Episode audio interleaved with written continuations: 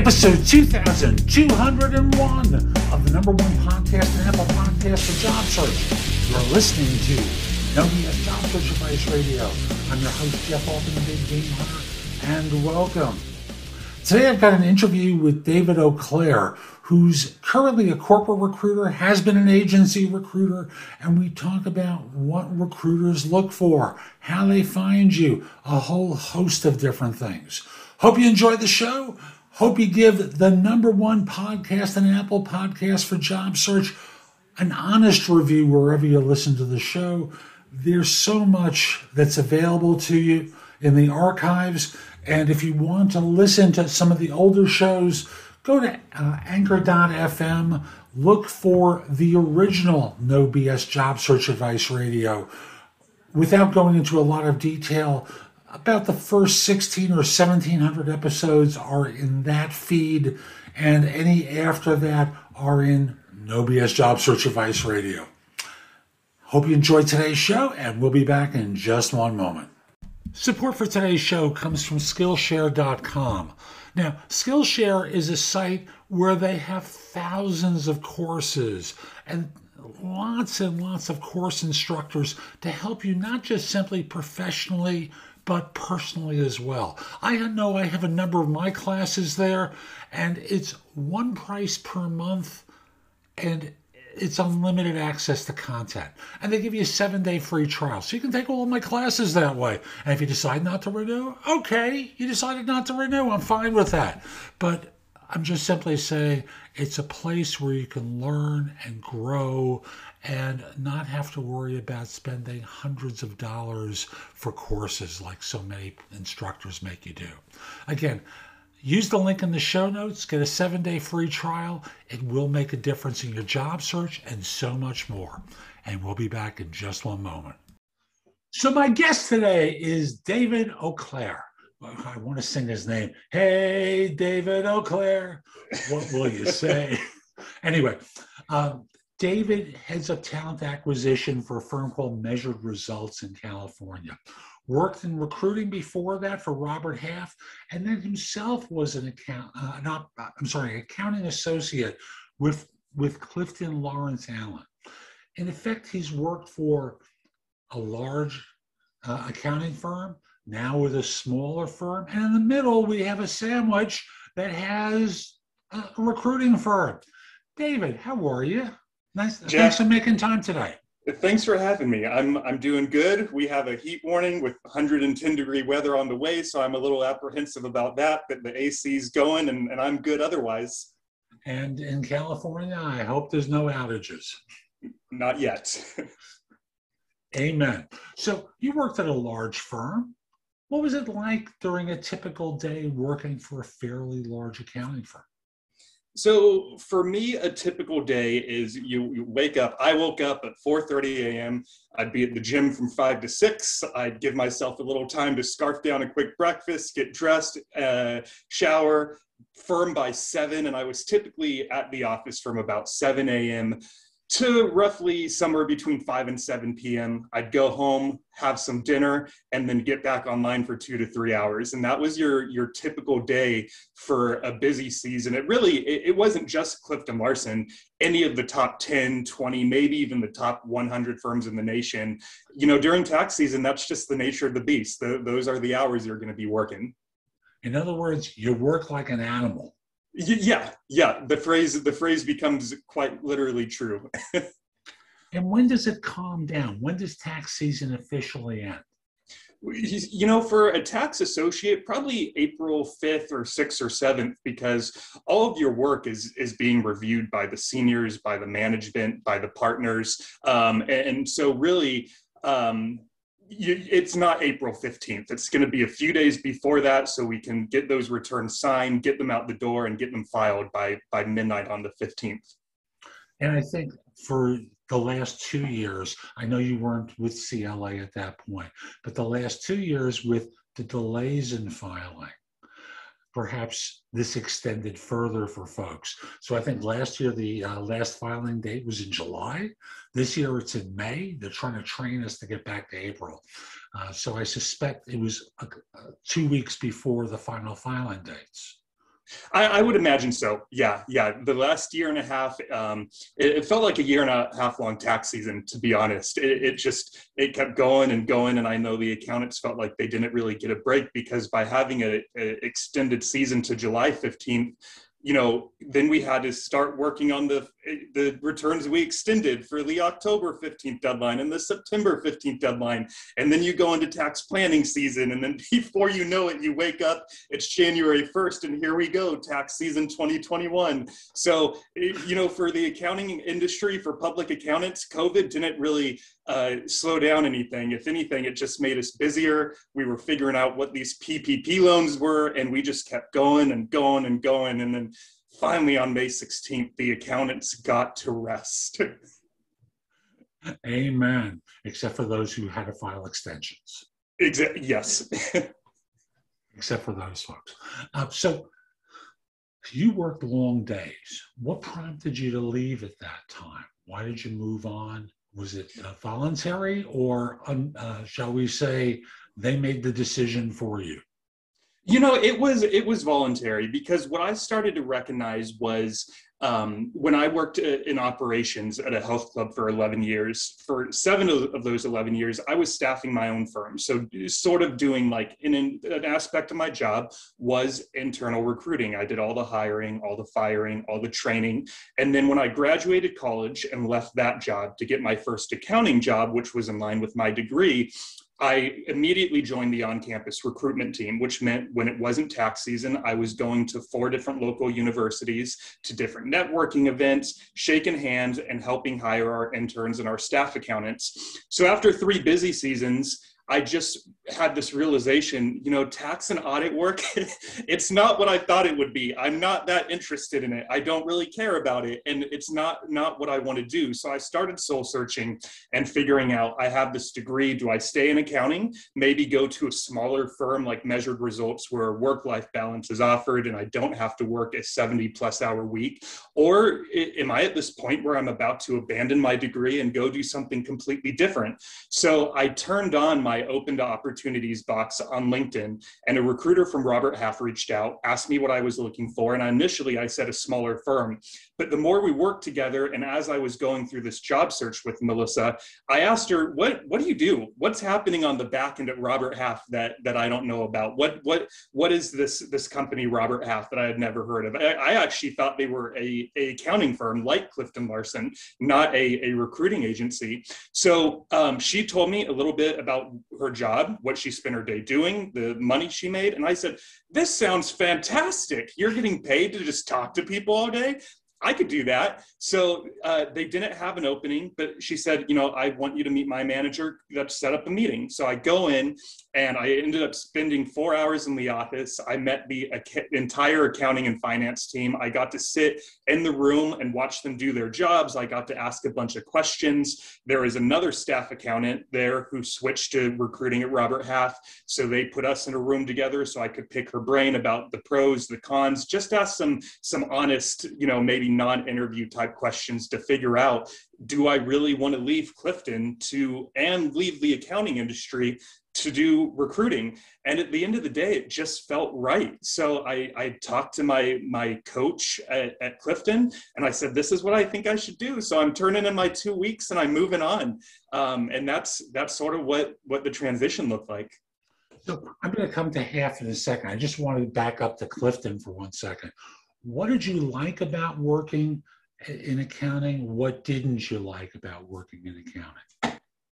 Ooh, what did I like about it? You know, I I do nerd out over a set of financial statements. I really like to see, you know, oh my goodness, this almond company is making millions. This is insane. And, you know, what does a company spend on payroll? What are the margins? What are the the expenses? And, and what could we allocate differently? And, and I liked the the strategy piece of it. So if I had got a job where instead of plugging numbers into a tax return, I was maybe just partnering with business owners all day on how to make their revenues more efficient, how to increase their margins.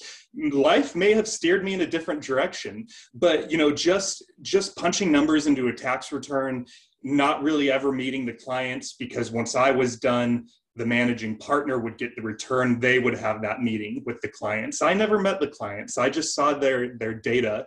So, so, you know, analyzing the numbers was, was a pro. The, the people that I got to work with was a pro. Um, we had twenty-four partners in my office, which I described to potential candidates as it's almost like we had twenty-four business owners, and all of them are just a wealth of knowledge. So if you like learning, if you like working with strategic people, this is the office in Sacramento that you want to be at. No questions asked. The cons were, at the end of the day, it was the hours, and it was um, just the nature of the work. Like I said, it was sort of, you know, almost like um, just data input when you're working on tax returns. Um, you know, with the hours, I um, I tried to make it work by, I, I, I took a uh, an upstream approach to it. Do you, have you ever heard of upstream issues and the little— For my audience, tell them what it is. Okay, beautiful. So to describe upstream issues, um, I'll tell a little parable that I heard from someone named Dan Heath. So imagine that you and a friend are going to have a picnic next to the river, and you get out to the river, you're laying out your blanket, you're unpacking your P B and J's and your iced tea, and all of a sudden you hear thrashing about in the river, and you hear yelling, and you turn around and there's a child drowning in the river. So you run over, you jump in the water, you pull them out, and as you're making sure that they're okay, you hear more thrashing about in the water, more yelling, and there's another child drowning in the river. So you jump back in, you save this kid, and then the process repeats itself again. Again and again, child after child. So you look out of the river to your friend to yell at them to help you get these kids out of the water. And, and they're walking upstream, and you say, hey, come back. And they turn around and look at you and they say, I can't.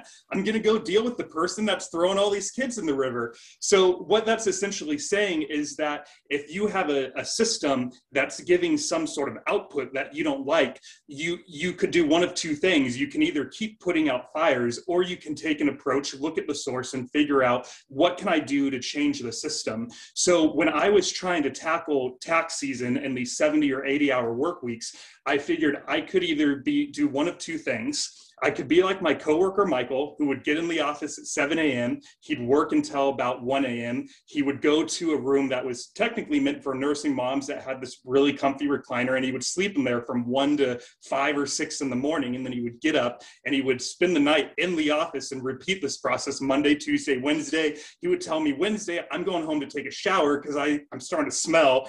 And I don't want people to know that I've been here for seventy-two hours straight. Or I could take the approach that I did, which was figured out, okay, outside of work, what do I value?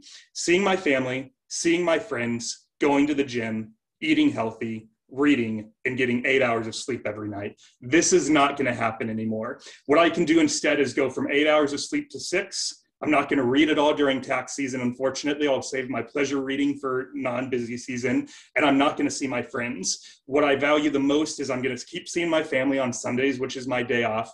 I'm going to keep going to the gym because I don't want to lose my health, and I want to keep eating healthy because, again, I don't want to lose my health. And I know that if I'm doing these three things, that I will feel better, I will operate more efficiently, and during these long hours, I'll be able to get through them productively because I, I'm figuring out, what do I value? What do I not? And then, like I said at the beginning, um, I, I set up that schedule of wake up, gym, work, work, work, work, work, really quick dinner, work, work, work, work, sleep. And, and so for me, by taking an upstream approach, I felt like I did beat busy season because every busy season, I felt like I was coming out of it happier. I was not as tired. I was being more efficient. And so if I stayed, um, I really feel like, you know, each busy season would have kept getting easier and easier because I took this upstream approach to it.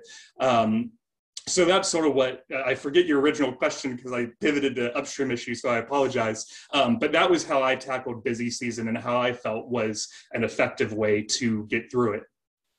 We're talking about what you liked and didn't like, and then you explain how you coped with it. So now yes. You go to the recruiting firm, which I know from my personal experience, it's not exactly a picnic from a work schedule.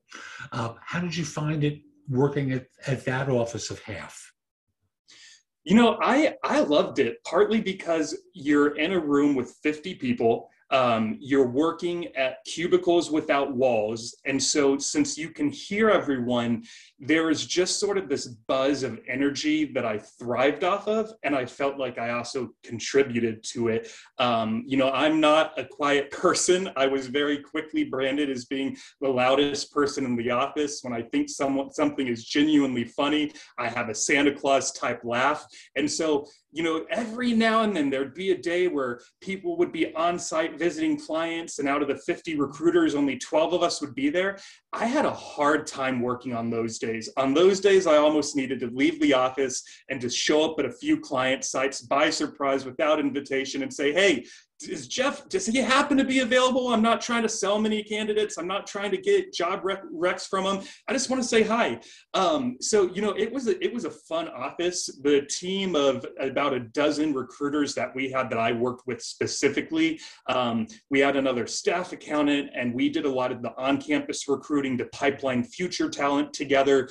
My superiors that had been there for four, five, six, seven years, they would come over to my desk every now and then and sit with me for an hour or two and just show me some things that they did and how they manipulated our, our internal systems to either find candidates, to find potential clients. And I just learned so much in those ten months. It, it was an incredible opportunity. Um, the people at that office, they were talented, they were kind, they were strategic, it was loud. Um, one thing that I thought was nice. Come on.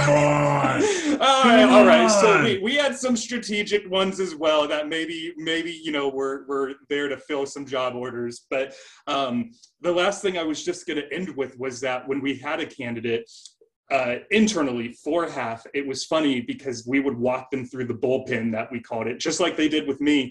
And one of two things happened. They either thrived off of it like I did, or their eyes would get really wide and their jaw would drop and they just, no way. And they'd say, you know what? I'm, I'm late for another interview. I'm out of here. Deuces. And they ran out the door. And, and that was uh, hilarious to me. I got to witness that a couple of times. As I did as well. Question for you. So there you are working at Half, having a good time, and now you wind up deciding to work back in corporate at an accounting firm, no less. Why'd you make that decision? And folks, what I'm trying to do is give you a sense of what it's like to work in an accounting firm, what it's like to work in a recruiting firm, what it's going to be, what it was like working with a large firm. And now we're going to talk about what it's like working for a smaller firm and how he evaluates people, just to give you an idea of how I'm approaching this. So what prompted you to go back to industry and Jeff, to a small firm, like smaller than the bullpen you were working in at Half? Right, right. So did you, did you hear of, uh, there is an event last year called COVID. Did you hear really? about that? Yes, yes. So Robert Half went from, our district was about one hundred sixty-eight people on the West Coast. And to my knowledge, by the time they were done with layoffs and also a few people quit, they shrunk to about somewhere between fifteen and twenty. So, you know, at first when COVID started to become when we started to hear about it a lot in Sacramento, the leadership said, you know, we're a healthy company. We've weathered storms before. Robert Half has been around since forty-seven, I want to say. So they've seen crises of all sorts, and they said, we're good. Fast forward about a month where we all thought we had job security. And, you, it, you know, I've never been fired. And it was hard not to take it personally when they made that Zoom call and said, we're letting you go. Even though it was due to COVID, I, I felt um, it was a mix of, if I'm being really honest, a little bit of anger and confusion and, and just this thing I had never experienced before. So I felt like I got fired when it was really just due to our revenues dropping by a third overnight, and it's a Fortune five hundred company with stockholders to answer to. That's why, you know, one hundred thirty-five of us were let go. So those, then you mix in this pandemic, which as a, you know, young man, I had never experienced something like this before. So here I am in my apartment. My normal way of dealing with stress would be to go to the gym. Can't do that. my second fall back, see friends. No one wanted to see each other because we were, we didn't know what to do. And, and so, um, you know, I, I would go to a, a parking garage that was near my house and I run stairs for thirty minutes. That was one of the things I try to do to pass some time. And to, again, soul search, what do I do next? I saw that some agencies were hiring, but then I started thinking about when I was in college. And the whole reason I joined Clifton Larson Allen in the first place was because I was a part of a group called the Accounting Society. And one day, a recruiter from C L A shows up, and her name's Naomi, and she gave this awesome twenty to thirty minute motivational slash recruiting speech on how to get your first job with a C P A firm. And I I, I remembered her and just how she operated, how she did her job, how much I admired her. And I thought, I, I want to be Naomi. I, I can speak accounting. My degree's in accounting. I did it for three years. I got the experience with Robert Half where I'm hiring for a dozen different clients at once. I, I sort of want to just hire for one person, but not only that, at Half, you know, you can look up the website for the company you're recruiting for and see what their mission statement is, but do they really uphold that mission statement? Do they really care about it? Or is it just writing on a wall? And sometimes when I was sending candidates, candidates to interviews, I felt my integrity was on the line a little bit because I wasn't sure I really even liked the company that much. So it was like, do I let them make that call? Should I not send them for an interview because I don't really like these folks that much? What do I do?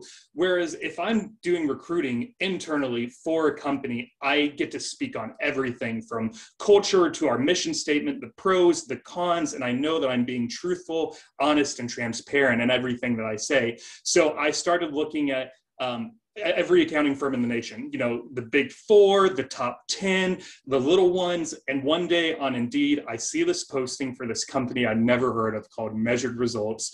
They're hiring for a recruiter. So I looked up a few people on LinkedIn and I could only find about sixteen people. And I thought, how could they need a recruiter? This is crazy to me. Like, they can just do this themselves. They don't need to bring someone in, but what the heck? Let's apply and see where it goes. Um, and so I, I applied, and, and that's sort of how I came uh, to answer your question of why Measured Results, why internally, why public accounting. It mainly was just remembering Naomi and her job and how much I admired her and knowing that I could knock it out of the park because I speak the accounting language, and anything they want me to hire for, I could go and find for them. Excellent. So now in the role where you're running talent acquisition for Measured Results, what do you look for in people when you're evaluating and, and I'm going to use the term screening or filtering people? I always think in terms of, it's like the old West, and it's the gold rush days in California, and you're sitting by the river, you got a pan with a screen on top of it, and you're putting the pan in the water, and you're waiting for the gold to sit on top of the screen. So what do you look for? How do you recognize the gold a la Measured Results, which is probably different than what Half might do, which is certainly different than what C L A might do as a larger firm? Exactly. You, you know, when I got, I'm going to tell you a secret, um, and I, I hope that no one no, no one's going to find out. Don't you no, worry. Nobody. You have no listeners, right? Um, so they, when I first got hired, they they have a book that called uh, Scaling Up that they use to build the business and to scale Measured Results, and it, it technically is required reading. I read the first chapter and it was very dry, and I thought, I'm not going to read this, but I will read the two chapters on recruiting because that's relevant to my job. And um, at Measured Results, we're, we're very picky about who we hire. And in line with the book, and why I bring that up, is we try to only hire the, the A players or the, the gold, like you just mentioned. No one's ever said to me, Jeff, we want to see all your D's. Bring in the D's. That's who we're looking for. They don't. Stop the madness, Jeff. forty years in search, no one ever asked me for the rejects from Deloitte. No Give one ever asked worst. me for all the people who've washed out five times in the last two years. They always say, we want exceptional talent, all the A players. A pl no one ever talks about rejects. So go, go into specifics. So, so there's a couple things I look at, and, and depending on the there's a few things. First one is just things that are incredibly easy, like answering screening questions. Sometimes those are completely blank. I ran into this yesterday, and then I'll look at the resume and it's not really a fit for a job. That's an easy reject, right? Like this, no, I'm not, I'm not going to bother calling this candidate when I have fifty others that are waiting to be reviewed. But then there's other times where they don't answer the screening questions, but the resume seems like it's really, really good.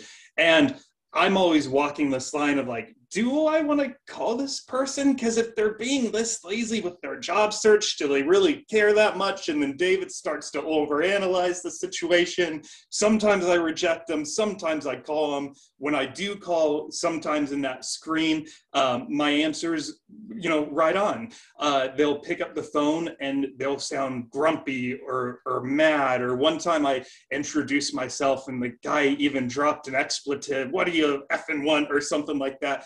And, and I said, oh, well, so, sorry to disturb you. You seem like you're having a rough day. You applied for one of our jobs. And, and, and so, you know, what I tell candidates is, because uh, they reach out to me for coaching purposes sometimes, is, you know, if you're going to pick up the phone like that and you're conducting a job search, maybe just let them leave a message, because then all the power is in your court.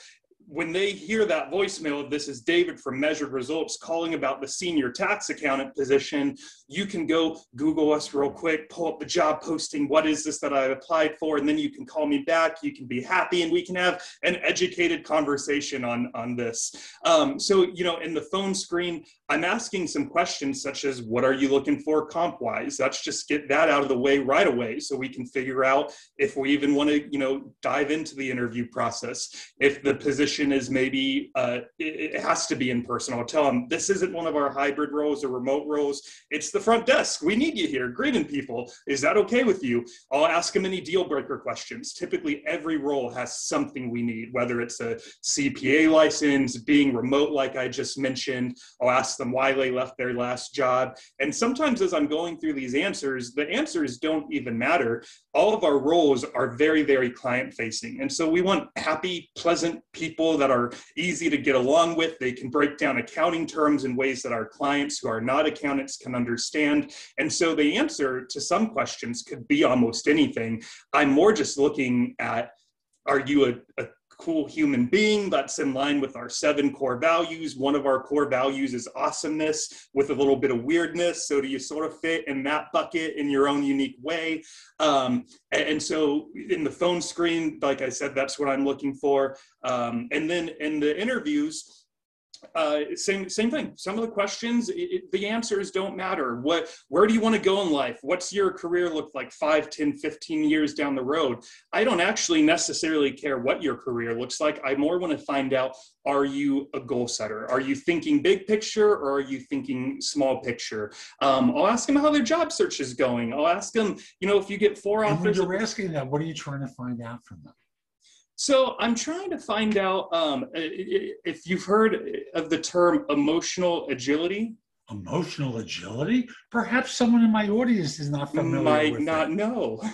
So emotional agility, one, I'm trying to find out, essentially, when we get stressed out, we um, oftentimes, I've heard my sister one time, she was stressed out about a situation, and and she said, but you know what, I'm not, I'm not gonna, I'm not gonna complain about this. I'm not gonna worry about this because people in, in third world countries have it a lot worse. Or I've heard people say about their jobs, this, this environment is toxic. My boss yells at me, I'm crying, but you know what? Other people are unemployed, so I, I shouldn't complain about it. Um, or another one might be, Um, you, they suck it up, in other words. Suck it up. And what, what you're doing is you're, you're not dealing with the stress. You're, you're denying it. The, the fact is you are stressed out. It's there. You're experiencing the emotion. Even if someone else doesn't have a job, even if someone is, else in a third world country has it a lot worse, you're still stressed out. And, and so emotional agility is realizing, okay, let's define the stress a little better. If you're bored, this could be a signposting that you're busy as heck. Your calendar is filled twenty-four seven. You're running from fire to fire, putting these out, but yet somehow you're still bored. This could be signposting that you value growth, you value learning, you value being developed, and that that isn't happening for you in your in your current role. Um, or if you're Uh, let's see, if you're lonely, that you value friendships, that you value community. So what are you doing to, to build that community? And emotional agility is, is figuring out that crucial, that crucial step of I'm anxious, I'm frustrated, I'm bored, I'm lonely, I'm angry. So have some compassion on yourself, experience that emotion, and then figure out what's a way that we can solve this. And so this takes a little bit to get into during an interview. So I always start out with, with some super light questions of, of how are you? How's your, how's your day going? I saw this on your resume. You graduated from the school. What did you love? What did you hate? What's a bucket list item? When COVID's over, what do you want to do? During COVID, what did you do? Did you pick up any new hobbies, any, any new uh, habits? And, and then I'll just ask a very direct question of, are you familiar with emotional intelligence? The five different arms are self-regulation, self-awareness, empathy, so on and so forth. Which, which are you strongest at? Which are your weakest at? Um, and so then we'll just, I'll just pepper in some behavioral questions. And even yesterday, someone someone brought up, you know, um, I, I, do, I did get anxious during COVID. That's a tough question to answer because I don't know if I should give you the honest answer or not. I got lonely, I got depressed, I got anxious. March, April, and May were three of the hardest months of my life. And so this whole concept of emotional agility comes from an individual named Susan David, and she has a seventeen minute TED Talk on YouTube about it. So while she was talking, I got the link, dropped it in the Zoom chat, and I said, please, please, please, watch this when the interview is over. You're gonna love it. I think it could literally quite possibly change your life. And I think by by saying, you know, I got depressed and I got anxious, what I pulled from that is that this candidate is, is super honest, she's transparent, and she allows herself to live in these moments and experience these emotions. And, and I feel like she's one of the most genuine people I met today. So that, along with a great resume, a great skill set, and overall great conversation, she definitely is, is, you know, moving on to a second interview, and I hope that she gets a spot with us. So we don't have a lot of time left, and we've covered a lot of territory here. What haven't we covered yet that we really should, about what you look for in someone, what it's like working for a smaller accounting firm versus a larger one? What should we cover in the, in the final few minutes? You know, let's go with the, the size of the accounting firm. I, I would say the, you know, the biggest difference is going to be a few things. At Clifton, like I said, pros, twenty-four partners to learn from. Con, one hundred fifty people. Some people had no idea who you were. Sometimes it didn't feel very personable. Sometimes the hours were really, really long. At Measured Results, and, and even some of the smaller firms, there's just not as much business. So therefore, there's not as many hours. Um, you get to know your team a lot more. At Measured, we, we go out to lunch, the whole team does, every time someone has a birthday, every time someone has an anniversary, and we all gr- are growing. I don't know that that model is going to sustain, but, you know, when I'm working remote eighty percent of the time, and for the twenty percent of the time I'm at the office, oftentimes I will literally just bounce from office to office to office for, for a good two, three hours of my morning, getting to see everyone, asking them how life is, talking about business, clients, recruiting, or sometimes about our dogs or our kids or whatever it is. And, and I truly, you know, at, at C L A, I learned from the team. Here, it feels, you know, I'm developing, it almost feels like friendships. I have a feeling that one day there's a few individuals that when I leave or when they leave, that friendship will hopefully maintain, because it's not just about work anymore. You know, there's, there's a bond there. Um, so it, it sort of just depends what you value. My buddy Tyler's still at C O A. He loves it. He's going to be a, a lifer. He's going to turn into the, the, the older guy who's been there thirty-five years, has a book of business, got one job after college, never left. And so for people like Tyler, he just thrives in that big firm, unlimited resources environment. Whereas me, I like the personal feel. I like the smaller team. I, I like our candidates. I like our recruiting process a little bit more. Um, so there it is. I'm going to ask you a quirky question as my final question. folks, if you're listening to this in podcast form, David has a healthy beard. Good way of putting it, right? A healthy beard. Yes. It's substantial. Would you have been able to have that at Clifton? He's hesitating. Pre, that pre, says no. I would say pre-COVID, probably not. During COVID, maybe. No one cared at that point. No. So thank you. That, I appreciate the honesty of the answer. Uh, and folks, that's one of the differences between large and small firms. Smaller firms allow us generally um, a certain amount of individuality in the staff, translated the beard, sometimes the wardrobe as well. Uh, it's, and he's nodding as I'm saying this. Uh, the beard, the wardrobe, uh, the shoes, you know, flip-flops at the office is the classic uh, complaint at organizations. Probably not in Measured Results. Um, and the result winds up being smaller firms are more concerned with the individual than they are with the image. Yes. This has been fun. How can people find out more about you, Measured Results, get in touch with you, try and find a job with you, that sort of thing? Yeah, so if you want to if you want to get in touch with me, um, you know, my last name is not easy to spell or say, which you nailed it, by the way, so thank you for that. Um, but I nickname, my, nickname myself Daredevil on LinkedIn, and I'm the only person. So if you can't remember David Eau Claire, but you can remember Daredevil, just punch that into your search on, in LinkedIn, and you'll find me right away. I'm the only result. If you want to find out about Measured Results, or actually our most popular platform is our C E O's Instagram page. He has um, north of seven hundred ten thousand followers, I think. Um, and so that would be a great way to find out a little bit about our culture, about him, about the value we give to our clients and our community. Of course, there's our website. Um, and I'm active on LinkedIn twenty-four seven. I'm a recruiter, right? So if you want to talk to me directly, I would say just send a message, send a connection request, and I'll get back to you same day. So that's today's show. I hope you found it helpful. And if you did, here are a few things I can do to help you with your job search beyond simply being your coach. First of all, I've got a new book out called The Right Answers to Tough Interview Questions. It is like a cookbook with answers to tons of interview questions that you're going to be asked on interviews.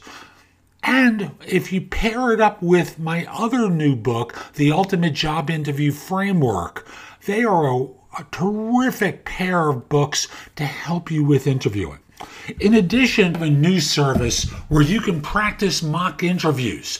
If you go to thebiggamehunter.us forward slash mock, I've got a service there, very inexpensive, like ninety-nine dollars, where we have mock interviews set up. I'm going to be adding more to it very soon, but you can record your answers to them, and then I can critique them and help you perform better on them. You probably have noticed my show notes are pretty thorough with products and services that can help you with your search. And connect with me on LinkedIn at linkedin.com forward slash IN forward slash the big game hunter. Lastly, my website has a ton of great information. That's the big game hunter dot U S. Now, if you're not ready to go there and go through the blog, put the address in your phone, the big game hunter dot U S, Jeff Altman. So this way, when you're ready to go, you have a way of getting back to my website. Hope you have a terrific day, and most importantly, be great!